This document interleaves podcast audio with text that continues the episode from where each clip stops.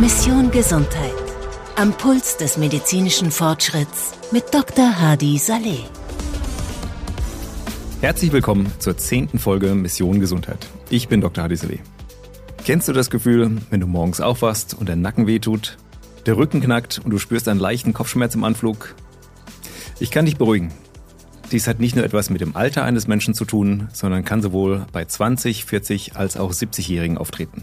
Knapp ein Drittel der erwachsenen Bevölkerung und etwa ein Fünftel der Kinder und Jugendlichen in Deutschland leiden unter Rückenschmerzen. Rückenprobleme betreffen Menschen auf der ganzen Welt und oft haben sie erhebliche Auswirkungen auf das tägliche Leben. Die Spanne reicht von leichten, vorübergehenden Beschwerden bis hin zu chronischen Schmerzen und die Ursache dafür können vielfältig sein. Die Wirbelsäule als zentrales Stütz- und Bewegungsorgan des Körpers ist anfällig für verschiedene Arten von Belastungen und Verletzungen, die zu Beschwerden führen können.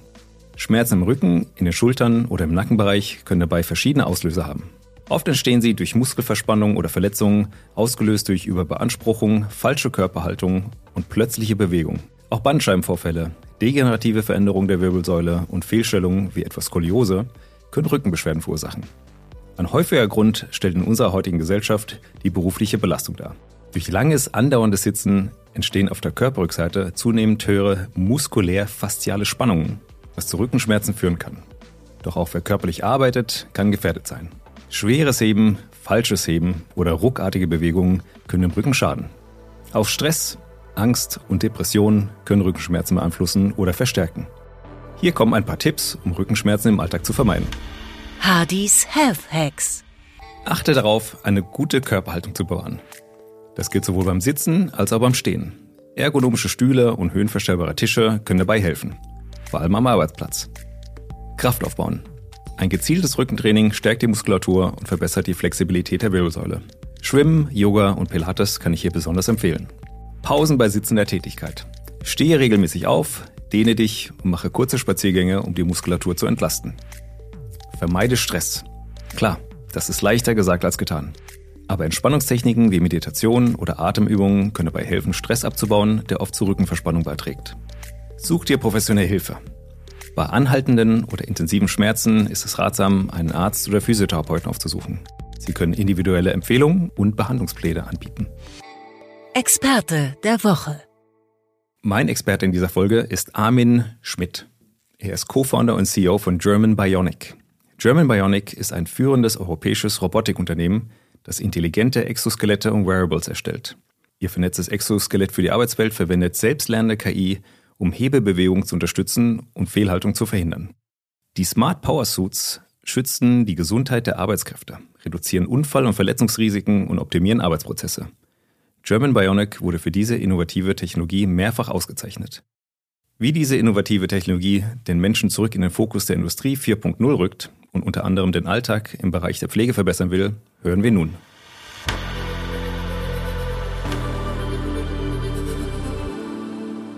Armin, schön, dass du da bist. Du bist der Co-Founder und CEO von German Bionic. Kannst du uns erzählen, was ihr genau macht?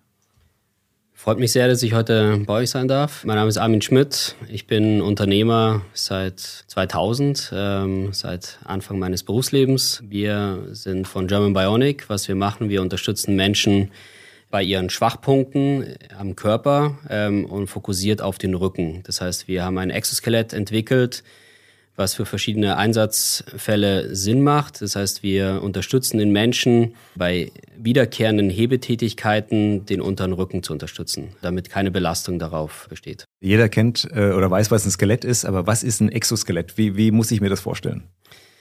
Die Idee vom Exoskelett, interessanterweise, wir haben mal nachrecherchiert, ähm, die ersten Patente waren 1880, die wir gefunden haben.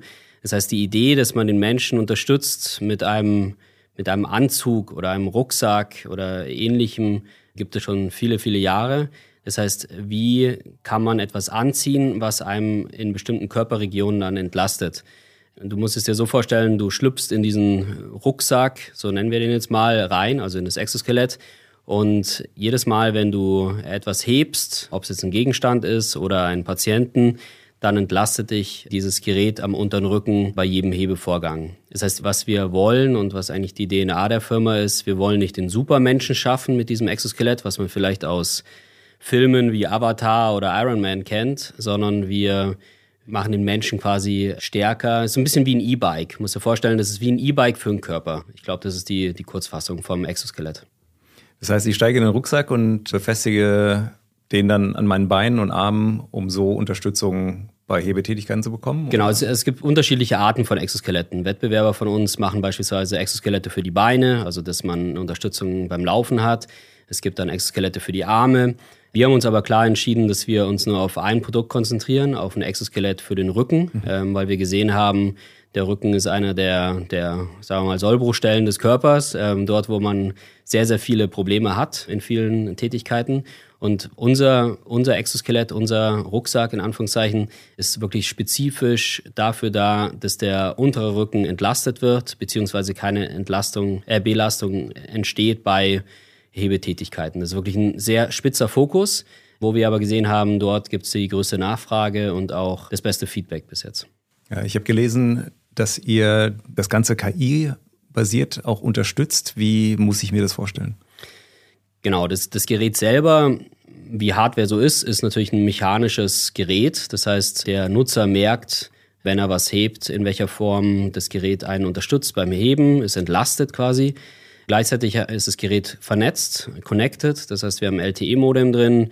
Das heißt, wir können neue Software draufspielen auf das Gerät, aber wir können natürlich auch sehen, wie das Gerät genutzt wird und dann über Machine Learning. Das heißt, wir sehen, ob der Nutzer welche Hebetätigkeit macht, wie stark er hebt, welche Entlastung für ihn am besten ist. Also beispielsweise eine Krankenschwester, die 1,55 Meter ist, hat natürlich ein anderes Empfinden bei, bei Hebetätigkeiten als jetzt ein 1,95 Meter großer, 130 Kilo schwerer Mann im Logistikumfeld. Also das heißt, das Gerät passt sich an auf, auf die Körpergegebenheiten und kann dadurch über, über den Zeitraum immer auch lernen, wie, wie diese Abfolgen sind und kann dann optimal dem Nutzer das Gefühl geben, dass er auch ein ein, ein optimales Ergebnis hat. Weil wir haben, ich sage immer, wir haben zwei Kunden. Wir haben einmal den Kunden, der natürlich das kauft, also der Manager, sagen wir mal. Und aber eigentlich viel wichtiger ist der Nutzer, weil das natürlich schon ein Gerät ist, was am Körper liegt. Und das muss auch angenehm sein. Also wenn es nicht angenehm ist, trägt man es nicht, zieht man es nicht an. Deswegen ist für uns ganz, ganz wichtig, dass man das Nutzungsverhalten vom Nutzer optimiert. Weil das war auch übrigens der Schwachpunkt, sagen wir mal, bei Exoskeletten vor 20, 30, 40 Jahren, weil es gab schon welche. Die waren einfach zu groß, zu schwer, nicht angenehm zu tragen, haben sich nicht eingestellt auf den Nutzer. Und deswegen zurück auf deine Frage zurückzukommen, ja, also es, das AI oder, oder KI-gesteuerte Machine Learning unterstützt natürlich massiv auch den, den Nutzer. Und äh, wie lange dauert das, bis äh, das System erkannt hat, welche Bewegungen wiederkehrend sind, wie das Exoskelett den Nutzer oder den Träger am besten unterstützt? Es geht sehr schnell, weil das Gerät weiß normalerweise, welche Größe der Nutzer hat, wie stark die Belastung ist. Also nach den ersten paar Minuten hat man schon die ersten Ergebnisse und dann über im Fortlauf über die Tage, Wochen wird es immer genauer. Das heißt, jeder Nutzer hat so seine eigene ID, die kann er auch übertragen auf andere Geräte. Deswegen jedes Gerät, was wir haben, das ist übertragbar. Also es braucht nicht jeder Nutzer ein eigenes Gerät, sondern One Size Fits All. Man muss nur die Textilien ein bisschen austauschen. Und wo seht ihr die Vorteile gegenüber diesen Hebesystemen, die ja teilweise schon in der Pflege Anwendung finden, um Patienten aus dem Bett rauszuheben? Genau, also wir haben zwei Anwendungsgebiete. Das ist einmal die Logistikindustrie, die wir früher gemacht haben oder immer noch machen. Das ist immer noch unser Hauptgeschäftsfeld. Und seit Mitte letzten Jahres auch Pflege, Gesundheit. Und dort haben wir festgestellt, Vielleicht noch zwei Schritte zurück. Im Jahr 2020 haben wir mit der Charité ein Projekt gemacht, wo es darum ging, so Exoskelette, also wie könnte ein Exoskelett ausschauen, der im Pflegeumfeld, Krankenhausumfeld auch Sinn macht.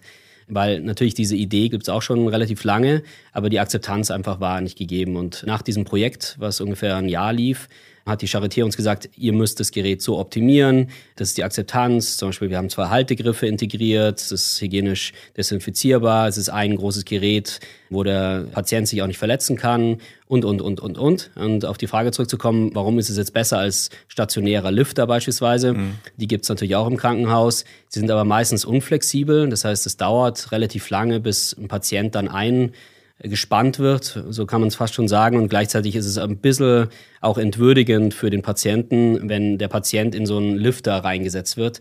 Da ist es natürlich einfacher und auch angenehmer für den Patienten, wenn ein Mensch ihn anfasst und bewegt. Meistens ist es aber auch so, weil die Zeit nicht da ist, macht man es dann halt doch manuell. Mhm. Ähm, und die meisten Krankenpfleger, Schwestern, die ich bis jetzt kennengelernt habe, würde ich sagen, 80 Prozent haben mit dem Rücken Probleme. Manche weniger, manche mehr. Und das ist ein gängiges Problem, was, was eigentlich jetzt lösbar wäre und lösbar ist durch solche Geräte. Und äh, kannst du sagen, wie, wie das von den Pflegenden angenommen wurde?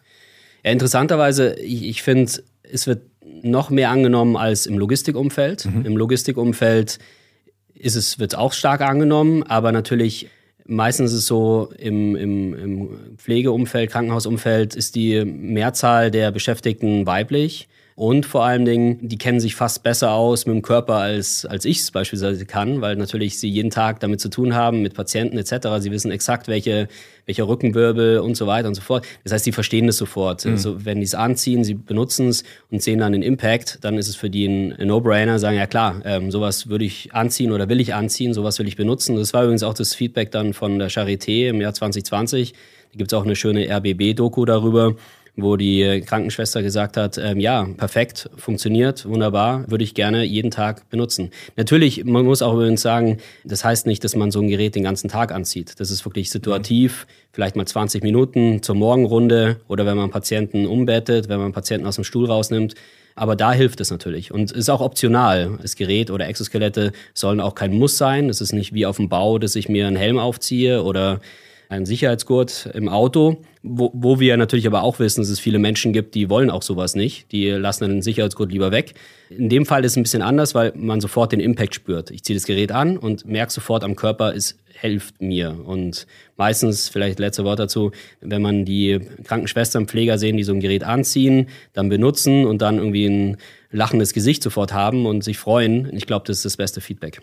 Habt ihr untersucht, was es auf die Arbeitsbelastung, welche Auswirkungen es hat? Absolut. Also wir haben verschiedenste Studien gemacht mit einigen BG-Krankenhäusern, auch den größeren in Monau beispielsweise, mhm. die solche Geräte getestet haben über einen längeren Zeitraum und dann auch sehen, wie ist der Impact auf den Körper. Also es, am Ende muss man sich so vorstellen, wie gesagt, meine Analogie von vorher mit dem E-Bike, an sich, ich radel immer noch, also und in dem Fall auch, ich hebe immer noch, aber halt wesentlich gesünder oder unterstützender, weil ich einfach zusätzliche Energie hinzugefügt bekomme durch die, in unserem Fall, Batterie. Das heißt, durch eine Energie, die wird dem Körper hinzugefügt. Auf der anderen Seite, es werden aber auch keine Muskeln negativ belastet. Das heißt, man muss vorher nicht irgendwo andere Muskelgruppen aufbauen oder belasten, damit ich eine Entlastung bekomme. Das heißt, die Energie wird hinzugefügt zum Körper. Und wird das Exoskelett gut angenommen? Also ist es äh, wirtschaftlich erfolgreich? Was unsere Firma angeht? Ja. Absolut. Also wir sind halt Venture Capital ähm, finanzierte Firma. Da ist es immer so, dass man zuerst Geld investiert und dann später kommt hoffentlich viel raus. Und die Firma entwickelt sich profitabel. Ja, in die Richtung haben wir uns jetzt bewegt und auch durch unseren größeren Schritt, dass wir jetzt einen externen Produktionspartner integriert haben. Das heißt, wir haben in der Vergangenheit haben wir unsere Geräte selber gebaut in Augsburg. Mhm. Ähm, aber da, als es dann einfach mehr wurden oder zu viele wurden, haben wir jetzt mit einer Firma namens Mobea, einem großen Automobilzulieferer, einen Partner gefunden, der die quasi in größere Serie fertigen kann. Und man muss auch dazu sagen, so ein bisschen historisch, weil ich mache das auch ein paar Jahre schon, wenn man jetzt so vor sieben, acht Jahren mal geschaut hat, da war so ein Exoskelett schon sehr, wenn man das jemand erzählt hat, hat er an Avatar gedacht und weniger an wirklich den richtigen Einsatz. Es hat sich heute geändert. Das heißt, auf Messen oder auch Leute, die uns ansprechen, die haben das schon mal gesehen. Sie wissen, was es ist und wissen teilweise auch, was es kann. Das heißt, diese Angst vor so einem Gerät ist auch nicht mehr da. Und ich glaube, das wird sich in den nächsten Jahren noch beschleunigen und also meine feste Überzeugung ist, dass wir in ein paar Jahren aus dem Fenster schauen und viele, viele Menschen sehen, die so eine Art Exoskelett anhaben, beispielsweise ältere Herrschaften, die unterstützende Exoskelette haben, um aufzustehen, wenn sie am Stuhl sitzen oder B2C, also wenn ich Sportler habe, die dann laufen, dass sie irgendwie eine Laufunterstützung haben etc. Das heißt, wie können wir den Körper unterstützen mit Technologie? Äh, darum geht es ja eigentlich. Mhm. Und wie kann ich ihn entlasten? Werden wir irgendwann mal auch so einen Ironman-Anzug sehen, der den ganzen Körper unterstützt? Das, ich glaube, das ist immer so die, die ursprüngliche Vision gewesen von vielen, dass man so einen Ganzkörper-Ironman-Anzug hat. Aber man muss dazu sagen, umso, umso schwieriger das für den Nutzer ist, anzuziehen oder auch wie stark er sich eingeengt fühlt, umso weniger wird es angenommen. Mhm. Das heißt, wir haben es jetzt in der, das ist jetzt die sechste Generation unseres Gerätes. Wir haben sehr, sehr viel gelernt über die letzten sechs, sieben Jahre. Wie kann man das Gerät kleiner machen, leichter machen, einfacher anzuziehen? Das Gerät kann man mittlerweile innerhalb von 20 Sekunden anziehen, wenn man geübt ist. Ich glaube, das sind alles so Themen, die neben dem Nutzen auch eine riesig große Rolle spielt. Also wie schafft man es, dass man die Akzeptanz erhöht? Und das war einfach vor zehn Jahren nicht möglich, weil technologisch waren die Komponenten zu groß. Es war noch nicht abgestimmt. Aber ich glaube schon, auf die Frage zurückzukommen, dass wir noch viele, viele ähnliche Geräte sehen werden. Ich war auf der CES gerade ähm, in Las Vegas und mhm. da gab es eine Firma beispielsweise, die macht nur ein Gerät für Laufen und Hiking. Das heißt, wenn ich, wenn ich halt Sport mache und einen Berg hochlaufe, kann ich mir das anziehen und das unterstützt mich quasi beim Laufen. Solche Use Cases oder Skifahren gab es mhm. eine Firma in, in Kalifornien. Also ich glaube, umso mehr Firmen in diese Richtung reingehen, Menschen unterstützen, um körperliche Unterstützung zu bieten, umso besser. Ja, super. Ähm, du sagtest, es ist die sechste Generation. Kannst du uns schon so ein bisschen Ausblick geben in Richtung siebte und achte Generation, was sich da verändern wird? Also wir sind mit der sechsten gerade erst rausgekommen. Deswegen die ist schon jetzt, würde ich sagen, so State of the Art, was, was gerade machbar ist. Ähm, warum sage ich das? Ist halt auf der einen Seite die Mechanik, auf der anderen Seite die Software. Und was die Mechanik angeht, klar sind die Motoren, also wie stark sind die Motoren, wie klein sind sie. Das heißt, wo sich die Reise hinbewegen wird über die nächsten zwei, drei, vier, fünf, sechs, sieben Jahre, ist, das Gerät wird immer kleiner, immer einfacher anzuziehen beim selben Nutzen. Das heißt, man wird weiterhin diese Unterstützung bekommen. Auf der anderen Seite bei der Hebetätigkeit unterstützt es weiterhin. Und habt ihr äh, auch andere Anwendungsbereiche im Blick, zukünftig jetzt, die über den Rücken hinausgehen? Ja.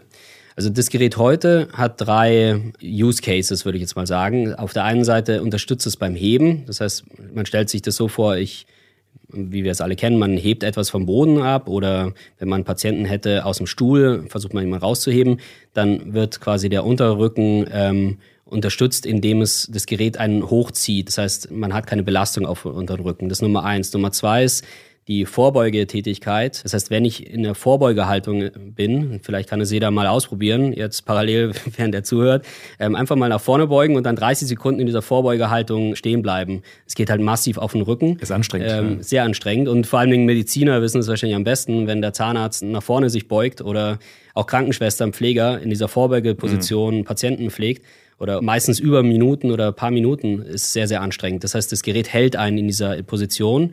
Muss man sich so vorstellen, man kann sich wirklich reinhängen. Es ist sehr angenehm, kann wirklich 10, 20, 30 Minuten in dieser Vorbeugehaltung sein. Das dritte ist die Laufunterstützung. Das heißt, ich laufe und die Beine werden quasi nach vorne gezogen. Das heißt, wir haben ungefähr 20 Prozent Entlastung beim Laufen. Wir haben im Durchschnitt unsere Kunden im Logistikumfeld laufen pro Tag ungefähr 25 Kilometer, was sehr, sehr viel ist natürlich. Da haben wir eine Entlastung von ungefähr 20 Prozent äh, pro Tag. Das heißt, der Mitarbeiter merkt, wie wenig oder wie, wie er eine Entlastung bekommt beim Laufen. Das heißt, es ist nicht mehr so schwer zu laufen, man wird unterstützt. Könnte ich damit auch meinen nächsten Marathon laufen? Mit unserem Gerät ist es nicht fokussiert darauf, aber ja, also ich, ich denke, es wird Geräte geben in Kürze, wo du die Unterstützung bekommst beim Laufen, ja. Definitiv. Es ist, glaube ich, auch nicht mal weit weg. Das ist dann halt natürlich der B2C-Use-Case, wo ich dann nicht mehr den Rücken auch brauche, sondern wirklich nur reinlaufen. Ja. Mhm. Ja. Die Anwendung für den Hausgebrauch. Also es gibt ja Menschen, die ihre Eltern zu Hause pflegen und das ist auch extrem anstrengend. Oder auch Kinder. Auf Dauer ist es auch äh, mühsam in der vorgebeugten Haltung ja. äh, zu stehen. Ist das etwas, was ihr euch auch überlegt habt? Also ich habe sogar für meinen Sohn Trampolin die Erde ausgehoben, 75 Zentimeter nach unten, als ich das Gerät angehabt habe. Das heißt, wenn du irgendwie mit, einem, mit einer Schaufel was hochhebst, unterstütze ich das auch. Mhm. Das habe ich sogar privat mal probiert. Ich glaube, auch im Baumarkt in Zukunft kannst du sowas leihen, damit du für Handwerktätigkeiten Unterstützung bekommst.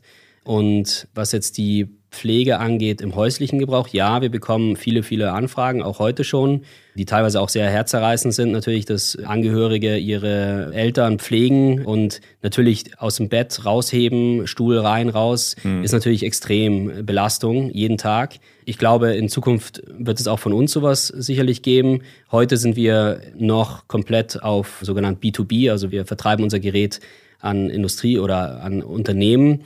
Das hat natürlich auch jetzt für den Anfang damit zu tun, dass wir sicherstellen müssen, dass alle geschult sind etc. Aber das wird sich über die Zeit dann auch, auch geben, dass wir auch in andere private Zielgruppen vordringen können. Ja, super. Armin, vielen Dank. Sehr, sehr spannend. Ich wünsche euch weiterhin alles Gute. Und vielleicht gibt es ja doch bald das Mietmodell, sodass auch Privathaushalte davon profitieren können. Vielen Dank. Super, danke. Die Fakten der Folge. Die Idee, den Menschen durch den Einsatz von externen Robotern zu entlasten, ist nicht neu.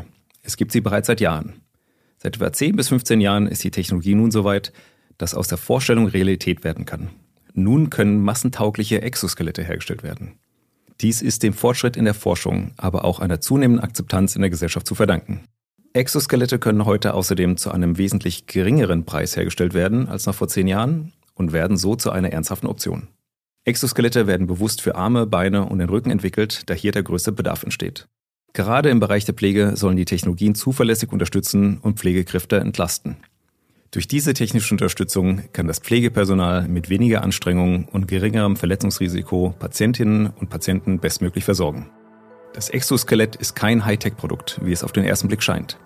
Es soll ein Alltagswerkzeug sein, das Menschen bei ihrem Job und ihren alltäglichen Tätigkeiten entlastet. Das war eine weitere Folge von Mission Gesundheit. Ich hoffe, dass ihr wertvolle Einblicke und Inspirationen aus unserer heutigen Diskussion mitnehmen konntet. Abonniert uns gerne, um auch in Zukunft keine Episode zu verpassen. Hardys Random Reminder. Mein Random Reminder, Hände waschen nicht vergessen. Es ist Frühjahr und damit Erkältungszeit. Atemwegsinfektionen wie Grippe und Erkältung werden oft durch Tröpfcheninfektionen oder Berührung von infizierten Oberflächen übertragen. Unsere Hände kommen nämlich regelmäßig mit Mikroorganismen in Kontakt, sei es durch Berührung von Oberflächen, Händeschütteln oder den Kontakt mit infizierten Personen. Das Waschen der Hände entfernt Krankheitserreger wie Bakterien und Viren, die sich auf der Haut befinden könnten. Also mein Random Reminder in dieser Woche. Hände waschen und das am besten, indem man Seife verwendet und die Hände gründlich für mindestens 20 Sekunden einseift, auch zwischen den Fingern und unter den Nägeln. Und damit bis zum nächsten Mal. Bleibt gesund und neugierig. Das war Mission Gesundheit. Am Puls des medizinischen Fortschritts mit Dr. Hadi Saleh. Eine Produktion von Ceramtech, einer der weltweit führenden Medizintechnik-Plattformen. Sie haben eine Frage an Dr. Hadi Saleh? Schreiben Sie uns an podcast.ceramtech.de.